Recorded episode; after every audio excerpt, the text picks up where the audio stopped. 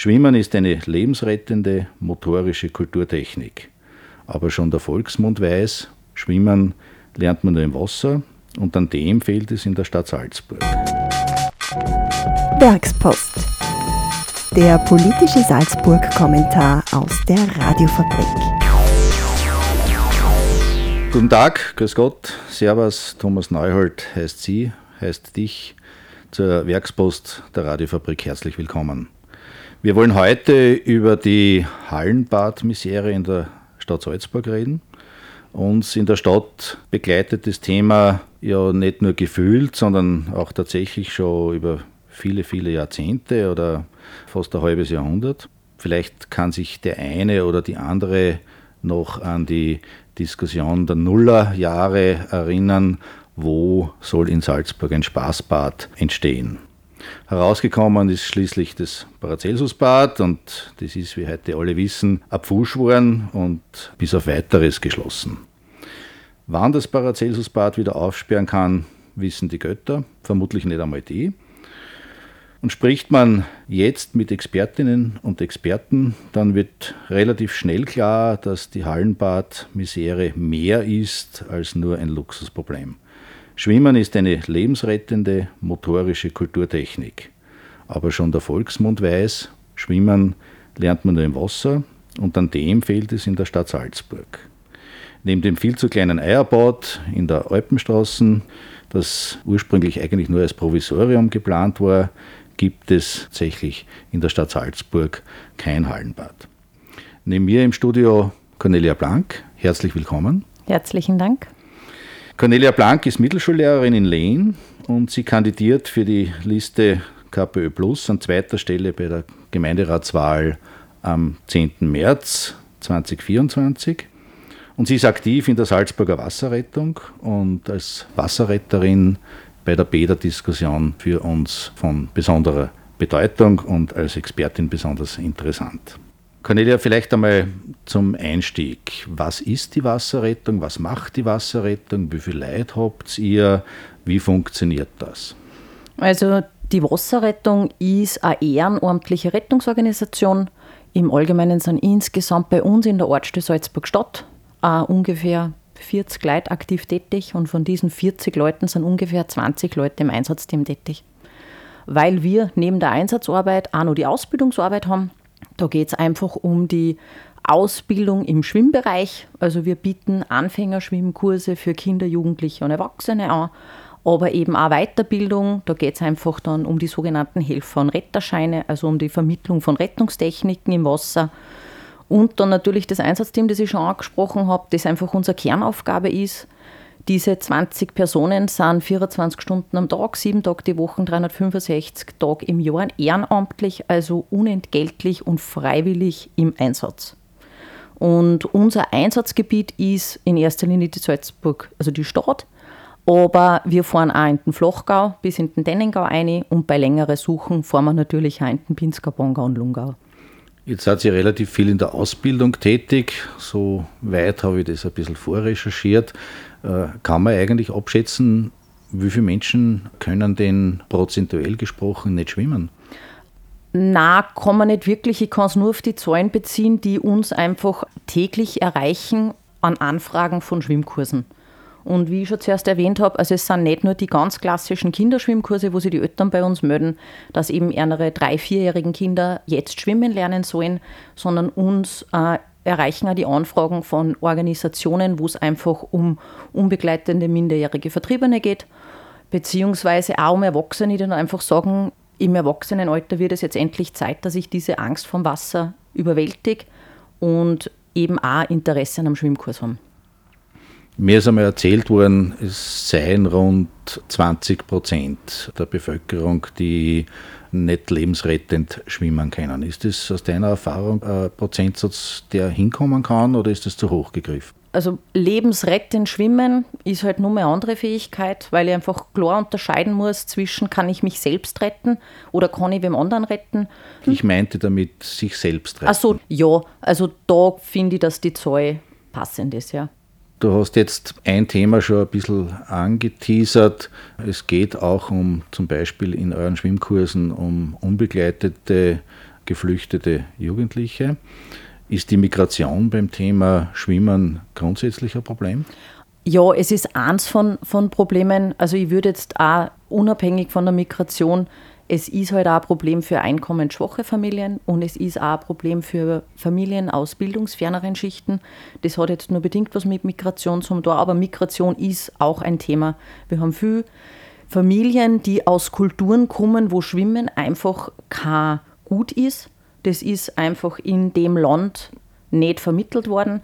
Es gibt natürlich auch Menschen, die kommen aus Ländern, da rede ich jetzt vor allem von Frauen, die aufgrund ihrer Religion nicht schwimmen haben lernen dürfen oder können. Also wir reden da jetzt vor allem vom arabischen und islamischen Raum, nehme ich an. Ja, genau. Also islamischen Raum ja, aber nimm jetzt auch eindeutig afrikanische Länder mit ein. Also weil du jetzt den arabischen Raum angesprochen hast, aber auch eben den afrikanischen Raum. Also wo Frauen auch mhm. von der auch. Kultur und von der Religion her einfach nicht schwimmen genau. dürfen. Genau. Wenn es jetzt eher in die Ausbildung geht, ich habe das in meiner Einleitung äh, versucht ein bisschen anzusprechen, wie wirken sich denn diese fehlenden Wasserflächen? Und von dem reden wir ja, das Paracelsusbad ist zu, äh, das Eierbad hat eine sehr, sehr begrenzte Kapazität. Wie wirkt sich denn das für das Schwimmen lernen? Wie wirken sich denn diese fehlenden Wasserflächen aus? Ähm, ich muss jetzt gleich mal vorweg sagen, es waren auch schon, wie das Paracelsus-Bad noch offen war, waren einfach Wasserflächen knapp. Also es hat zum Zeitpunkt vom offenen Paracelsus-Bad 10 mal 25 Meter gegeben. Also davor waren sechs Bahnen im Eierbad und vier Bahnen im Paracelsus-Bad. Und da waren wir schon komplett ausgebucht, einerseits mit dem Freizeitsport von den Vereinen und der Wasserrettung, aber auch mit dem Schulschwimmen. Und natürlich ist der Wegfall vom Paracelsus-Bad ein Hammer gewesen, weil einfach Gruppen zusammengelegt werden haben müssen, beziehungsweise auf unbestimmbare Zeit verschoben worden sind. Ist es auch für die Schulen ein Problem? Ja, also es gibt ja bei uns in Salzburg das Schulschwimmprojekt. Das findet in den äh, zweiten Klassen der Volksschule statt, wo die einfach siebenmal mit einem Schwimmtrainer schwimmen gehen für eine Stunde, plus zusätzlich, es ist im Lehrplan verankert und alle Mittelschulen gehen im Laufe der Mittelschule irgendwann einmal ein ganzes Jahr schwimmen. Also es wirkt sich natürlich auf Schulschwimmen aus. Wie muss man sich das denn in der Praxis vorstellen? Ich frage Cornelia Blank, Wasserretterin und Kandidatin der KPÖ für die Gemeinderatswahlen, für die Werkspost der Radiofabrik. Wie wirkt sich das denn in der Praxis für die Schulen aus? Müssen die verschirmen oder können die zum Beispiel nach Bayern ausweichen? Das war immer so ein bisschen ein Thema in den Medien. Es gibt ja Freilassing, es gibt ja Reichenhall oder es gibt Burghausen. Wie wirkt sich denn das aus? Also von der Wasserrettungsseite her weiß ich, dass Bayern schon vor der Schließung vom Paracelsus-Bad eine Lösung war. Also es gibt Ortsstellen, die sind nach Burghausen gefahren, aber eben auch nach Freilassing. Es gibt da Ortsstelle, die fährt nach Braunau. Also die weichen schon aus, die sind ja schon vorher ausgewichen. Ähm, vom Schulschwimmen her weicht im Moment Nermt aus nach Freilassing, wobei da sehe ich eigentlich kein Problem darin, weil das ist ja mit dem Bus ohne Probleme erreichbar und vor allem die nördlichen äh, Stadtteile wie jetzt Liefering oder Lehn, das ist mit dem Bus circa gleich weit entfernt, wenn sie ins Badeland fahren, als wie wenn sie ins Eierbad fahren. Du hast es jetzt schon angesprochen, die nördlichen Stadtteile. Im KPÖ-Programm für die Gemeinderatswahlen 2024 steht explizit die Forderung nach einem zusätzlichen Hallenbad im Norden äh, der Stadt Salzburg. Wo genau soll denn das entstehen? Unsere Vorstellung ist, dass das auf die Asfenag-Gründe entsteht. Der Norden ist jetzt in den letzten Jahren vor allem durch Nachverdichtung in die Medien gewesen, aber wir brauchen einfach was für die Bewohnerinnen und die Bewohner. Und da denken wir einfach an ein Freizeitzentrum, wo ein Hallenbad mit dabei ist. Das Asfinag-Gelände gehört der Stadt. Es liegt brach und es ist einfach auch der Platz dafür da, da dieses Hallenbad zu bauen.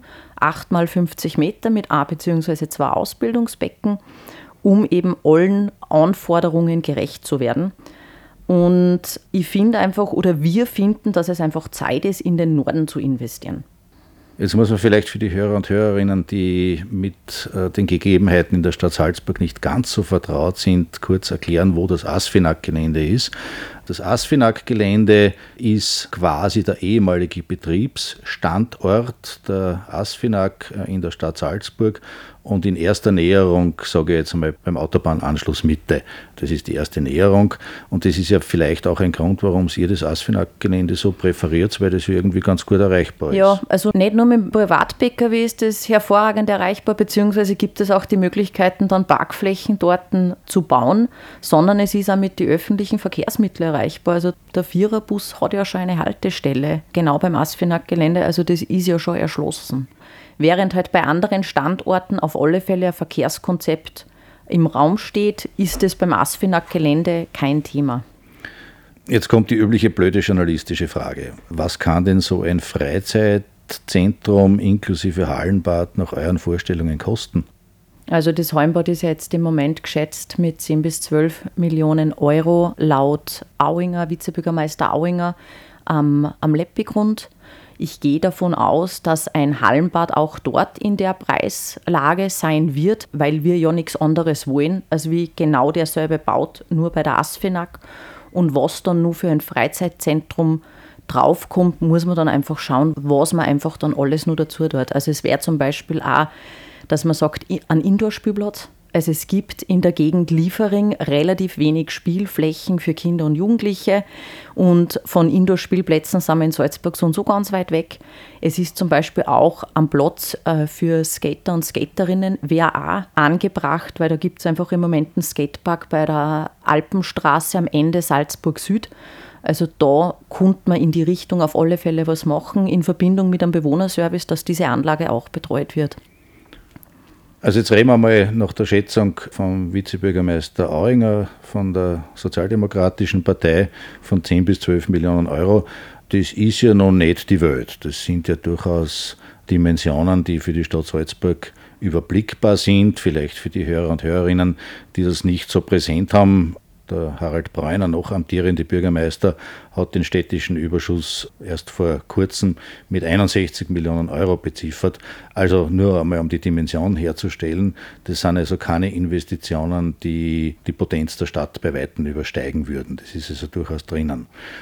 Vizebürgermeister Auinger hat diese Diskussion auch aufgegriffen und er schlägt das Leopoldskroner Bad als Standort vor. Ist das für euch keine Lösung? Wir finden einfach, dass es eine bessere Lösung gibt. Um das geht es. Also die Leppi-Gründe sind ja schon in der Geschichte zweimal als Standort für ein Hallenbad bespült worden. Einmal Anfang der 80er Jahre. Da gibt es auch fertige Pläne dazu und dann einmal nur in die Nullerjahre. Die Ideen sind zweimal äh, verworfen worden ich als Nicht-Stadtplanerin sehe einfach wirklich den Vorteil, dieses Hallenbad in den Norden zu legen, weil der einfach in die letzten Jahre vernachlässigt worden ist, erstens. Und zweitens, Leopoldskron beim Leppi einfach verkehrstechnisch echt schwierig zum Bespülen ist. Journalistisch ganz kurz formuliert, also das Bad zu den Menschen und nicht die Menschen zum Bad, sehe ich das richtig? Genau, genau so, so stellen wir uns das vor. Ist natürlich ein interessantes Konzept. Noch einmal zurück zum Plan beim Leppi. Vielleicht habe ich schlecht recherchiert oder vielleicht habe ich irgendwas überlesen. Im Budget der Stadt Salzburg kommt das Hallenbad, das der Vizebürgermeister Auinger da angekündigt hat, nicht vor. Oder bin ich da nur schlecht informiert? Na, bist nicht. Das Budget ist am 13.12. beschlossen worden und da gibt es keinen Posten zum Thema Hallenbad weder zu den Planungskosten noch zu den Baukosten. Und das ist jetzt weder im Budget für 2024 drinnen, noch im mittelfristigen Budget. Das kann man sich so vorstellen als Idee für die Stadt in den nächsten fünf bis sechs Jahren. Da ist es auch nicht drinnen. Das heißt, es gibt ja aber ein Interview vom Herrn Auinger, ich kann mich an die Zeitschrift nicht mehr erinnern, das ist auch nebensächlich, wo er sinngemäß sagt, 2026 äh, ist zumindest Baubeginn oder ist es schon fertig. Das heißt also, das findet sich im Budget nirgends. Nein, das findet man im Budget überhaupt nirgends. Ja, das ist eine, glaube ich, sehr interessante In Information. Hast du eine politische Erklärung, warum das so ist? Du bist ja nicht nur Wasserretterin, sondern auch angehende Gemeinderätin. Es fühlt sich wie Wahlwerbung an. Also so sehen wir das im Moment. Also das Thema wurde aufgegriffen nachdem gesehen worden ist, dass einfach Not an, an Wasserflächen ist mit der Schließung vom Paracelsus-Bad. Und im März sind die Wahlen, wie du eh schon gesagt hast, und das ist halt ein Thema, das Salzburg betrifft und wo die meisten Salzburgerinnen und Salzburger Meinungen einen Bezug dazu haben. Die Wahlen sind ja insgesamt ein Thema, der Sidestep sei mir erlaubt. Es kommen jetzt dermaßen viele Ideen prasseln auf die Wähler und Wählerinnen ein, dass man eigentlich schon ein bisschen den Überblick verliert, was hat wer wann und wo gesagt. Aber wir nehmen jetzt einmal mit auf die Reise, dass nach deinen Informationen und äh, also auch nach meinen Informationen zwar die Idee eines Hallenbades herumschwirrt, aber im Budget die Salzburger Stadtregierung und in dem Fall natürlich der Vizebürgermeister Auinger dafür nichts vorgesehen ist. Das ist, glaube ich, jedenfalls einmal was, was man festhalten soll. Ja, also was man schon sagen kann, ist, dass bei Planungskosten redet man zwischen 10.000 und 50.000 Euro. Also das könnte man vermutlich auch in einem bereits beschlossenen Budget im nächsten Jahr freimachen. Also das, dem steht das nicht im Weg, was aber noch allweil nicht heißt, dass das dann geschehen wird, weil einfach die 10 bis 12 Millionen nirgendwo budgetiert sind. Jetzt möchte ich noch ganz kurz zum Schluss ein bisschen einen Themenwechsel machen. Äh, wir haben jetzt sehr viel über Lebensrettung gesprochen, wir haben über das Nicht-Schwimmen können gesprochen, wir haben auch ein bisschen über diese äh, etwas merkwürdigen kommunalpolitischen Versprechungen gesprochen und über die Vorstellungen der KPÖ Plus, ein Hallenbad auf dem ehemaligen Asfinag-Gelände zu errichten. Für viele Menschen in der Stadt Salzburg ist aber Schwimmen doch mehr als nur ein lebensrettendes Kulturgut. Für viele Menschen ist es auch einfach ein gesunder Sport. Äh, Schwimmen ist bekanntlich gesund. Du bist ja äh, selber Schwimmerin und Expertin. Was macht denn das Schwimmen eigentlich so gesund? Ja, also der Körper befindet sich in der Schwerelose. Und das heißt einfach, dass die Gelenke nicht belastet werden. Es ist ja nicht umsonst, dass einfach Schwimmen als Therapie verwendet wird für Menschen nach Operationen, Unfällen oder auch bei Menschen mit Behinderungen.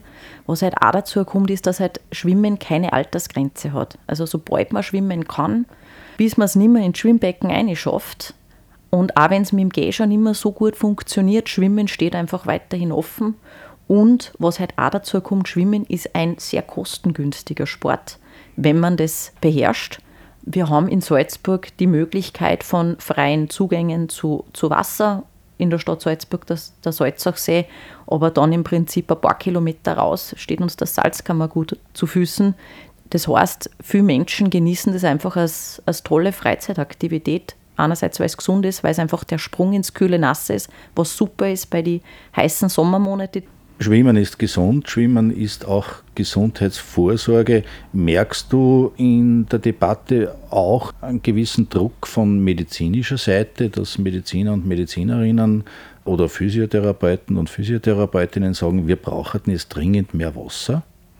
Na, weil einfach mein Fokus auf die Ausbildung von Schwimmer und Schwimmerinnen ist. Also da habe ich einfach viel zu wenig Einblick, habe auch keine Ahnung, wie viele Therapieflächen es eigentlich gibt. Aber ich kann mir vorstellen, dass das Thema auch in diesem Bereich eine heiße Diskussion ist. Das ist es, deswegen habe ich ja auch nachgefragt. Wir wissen es aus den Redaktionen, aus unserer journalistischen Arbeit, dass auch Menschen aus Gesundheitsberufen sagen, wir bräuchten eigentlich dringend mehr Wasserflächen, jetzt nicht die großen Sportwasserflächen, sondern einfach auch kleinere Becken und sowas ist ja wahrscheinlich in einem Hallenbad auch durchaus integrierbar, oder? Ja, also ich habe jetzt erst schon erwähnt gehabt, dass für uns und auch für mich, also diese 8 mal 50 Meter, aber eben dazu dann ein oder zwei Ausbildungsbecken. Erstens, dass man verschiedene Wassertiefen herstellen kann, dass ich einfach wirklich einen Anfängerschwimmkurs für Kinder, für Jugendliche und Erwachsene anbieten kann. Und diese Therapiebecken sind ja im Prinzip diese Menschen schwimmen ja nicht. Das heißt, ich brauche im Prinzip schultertiefes Wasser und vor allem sollte das Wasser wärmer sein, aber das ist natürlich möglich in so einem Rahmen. Womit sich für mich der Kreis wieder schließt an den Beginn dieser Werkspost, dieses Podcasts.